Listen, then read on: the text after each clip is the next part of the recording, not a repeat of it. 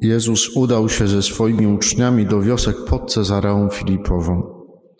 W drodze pytał uczniów, za kogo uważają mnie ludzie? Oni mu odpowiedzieli, za Jana Chrzciciela, inni za Eliasza, jeszcze inni za jednego z proroków. On ich zapytał, a wy za kogo mnie uważacie? Odpowiedział mu Piotr, ty jesteś Mesjasz.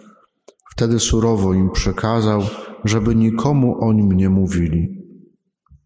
I zaczął ich pouczać, że syn człowieczy wiele musi wycierpieć, że będzie odrzucony przez starszych arcykapłanów i uczonych w piśmie, że zostanie zabity, ale po trzech dniach zmartwychwstanie. I mówił zupełnie otwarcie te słowa. Wtedy Piotr wziął go na bok i zaczął go upominać. Lecz on obrócił się i patrząc na swych uczniów, zgromił Piotra słowami: Zejdź mi z oczu, szatanie, bo nie myślisz po Bożemu, lecz po ludzku. Potem przywołał do siebie tłum razem ze swoimi uczniami i rzekł im: Jeśli ktoś chce pójść za mną, niech się zaprze samego siebie, niech weźmie krzyż swój i niech mnie naśladuje. Bo kto chce zachować swoje życie, straci je, a kto straci swe życie z powodu mnie i Ewangelii, zachowa je. I dzisiejsze pieśni, a przede wszystkim chyba ta dekoracja e, w kościele, przed kościołem, przy niektórych gospodarstwach naszych rolników, e, to wszystko nam uświadamia, że dzisiaj e, czas dożynek w naszej parafii. Czyli czas dziękczynienia za zbiory, ale także też, też czas dziękowania za to, że ta ciężka, włożona praca, zaangażowanie, czas, pieniądze, że to wszystko no po prostu nie poszło na marne, że nie pozostało bezowocne. I to o tyle ważne, że chyba jednym z takich najbardziej mm, dotkliwych dla nas, w dobrym znaczeniu tego słowa, pragnień, które nosimy w sercu, każdy z nas nosi takie pragnienie w sercu, to jest to, żeby jeżeli angażuje się w jakąkolwiek pracę, w jakiekolwiek dzieło, jeżeli angażuje swoje siły, swój czas, swoje pieniądze, to bardzo chciałby zobaczyć, że to wszystko przynosi jakieś konkretne owoce.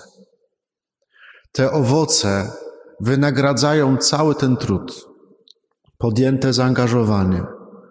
To, że to, co robię, że widzę, że to po prostu jakoś owocuje, nadaje sens tej, tej pracy. I to jest problem wielu y, tych, którzy z różnych powodów zostają długo bez pracy, że tracą nie tyle samą pracę, tylko tracą sens życia. No bo jeżeli nic nie robię, to, to, to moje życie wydaje się po prostu bezsensowne, bezowocne. Nawet używamy czasami tych pojęć y, zamiennie. Kiedy nie widzimy owoców naszej pracy, kończy się jej sens. Ale jednocześnie mm, chciałbym wrócić do tej e, maksymy świętego Ignacego z Loyoli, którą on zapisuje w swoich ćwiczeniach duchownych i którą już tutaj kilka razy przetaczałem, że e, święty Ignacy mówi takie słowa, że módl się tak, jakby wszystko zależało wyłącznie jedynie od Pana Boga. I pracuj tak, jakby wszystko i wyłącznie zależało jedynie od Ciebie. Bo jest to taka maksyma, która się przydaje i która opisuje nie tylko e, pracę rolnika, pracę na roli, ale w ogóle nasze doświadczenie życiowe. Dlatego, że rzeczywiście trzeba nam, i to jest niezwykła potrzeba e, naszych czasów, żeby we wszystko, co robimy, na ile nam tylko starczy sił, na ile nas starczy środków, pomysłowości, inwencji, żebyśmy angażowali się maksymalnie, jak to tylko możliwe, w to, co robimy, żebyśmy wykorzystali wszystkie możliwości, które mamy, żeby zrobić to, co mamy do zrobienia. Ale jednocześnie trzeba uczyć się nieustannie takiej pokory i zostawić e, jeszcze miejsce dla działania Pana Boga. I myślę, że to ta praca na roli e, w gospodarstwie, ona świetnie to pokazuje. Ile trzeba włożyć pracy, zaangażowania, żeby posiać, żeby e, nawozić, żeby zadbać, żeby chwastów nie było. Co tam tylko jeszcze trzeba robić, to trzeba rolników zapytać, ile tam jest roboty, ale wzrost daje Pan Bóg. Ile pozbieramy z tego pola, to tak naprawdę do końca nie wiemy. To pozostawiamy Panu Bogu.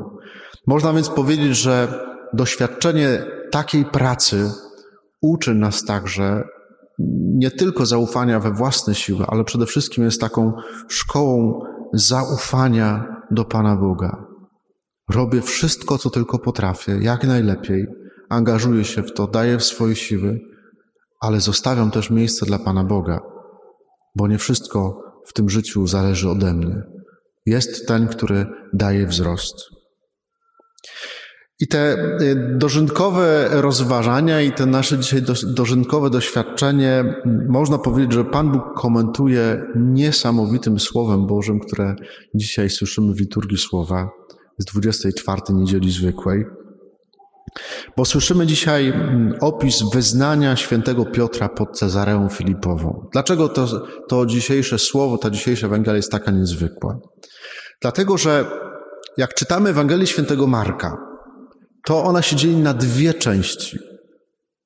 Pierwsza część to jest całe nauczanie Pana Jezusa, powołanie uczniów, opis cudów, które On działa, uzdrowień, to wszystko, co się dzieje w pierwszych ośmiu rozdziałów, e, rozdziałach. I kończy się ta pierwsza część Ewangelii właśnie tą, tą dzisiejszą sceną, w której Pan Jezus najpierw pod Cezareą Filipową pyta swoich uczniów, za kogo uważają mnie ludzie, i słyszy te różne opinie, które o nim krążą, a po, i, i zwraca się bardzo szczególnie do swoich uczniów, a wy mnie za kogo uważacie?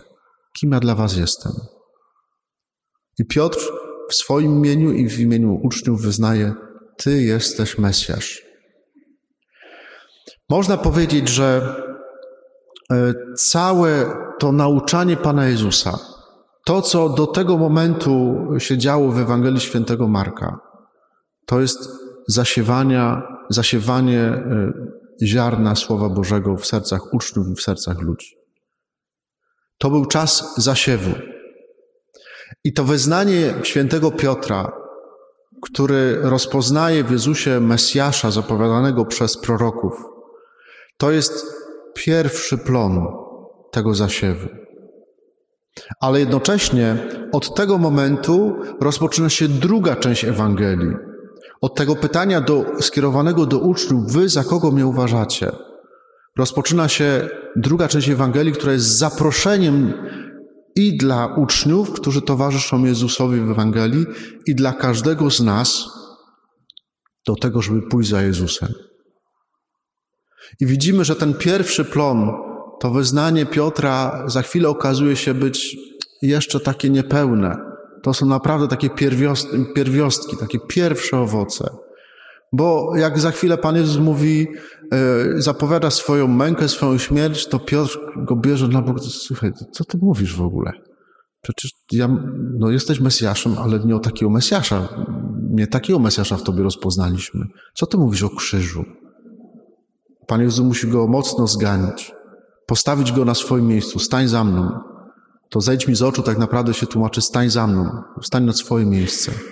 I zapraszam cię do tego, żebyś poszedł za mną aż na krzyż. I to jest zaproszenie, tak jak powiedziałem, skierowane do każdego z nas, żeby to, cośmy usłyszeli w Ewangelii, co Bóg zasiał w naszym sercu, żeby teraz mogło wydać konkretny owoc w naszej codzienności.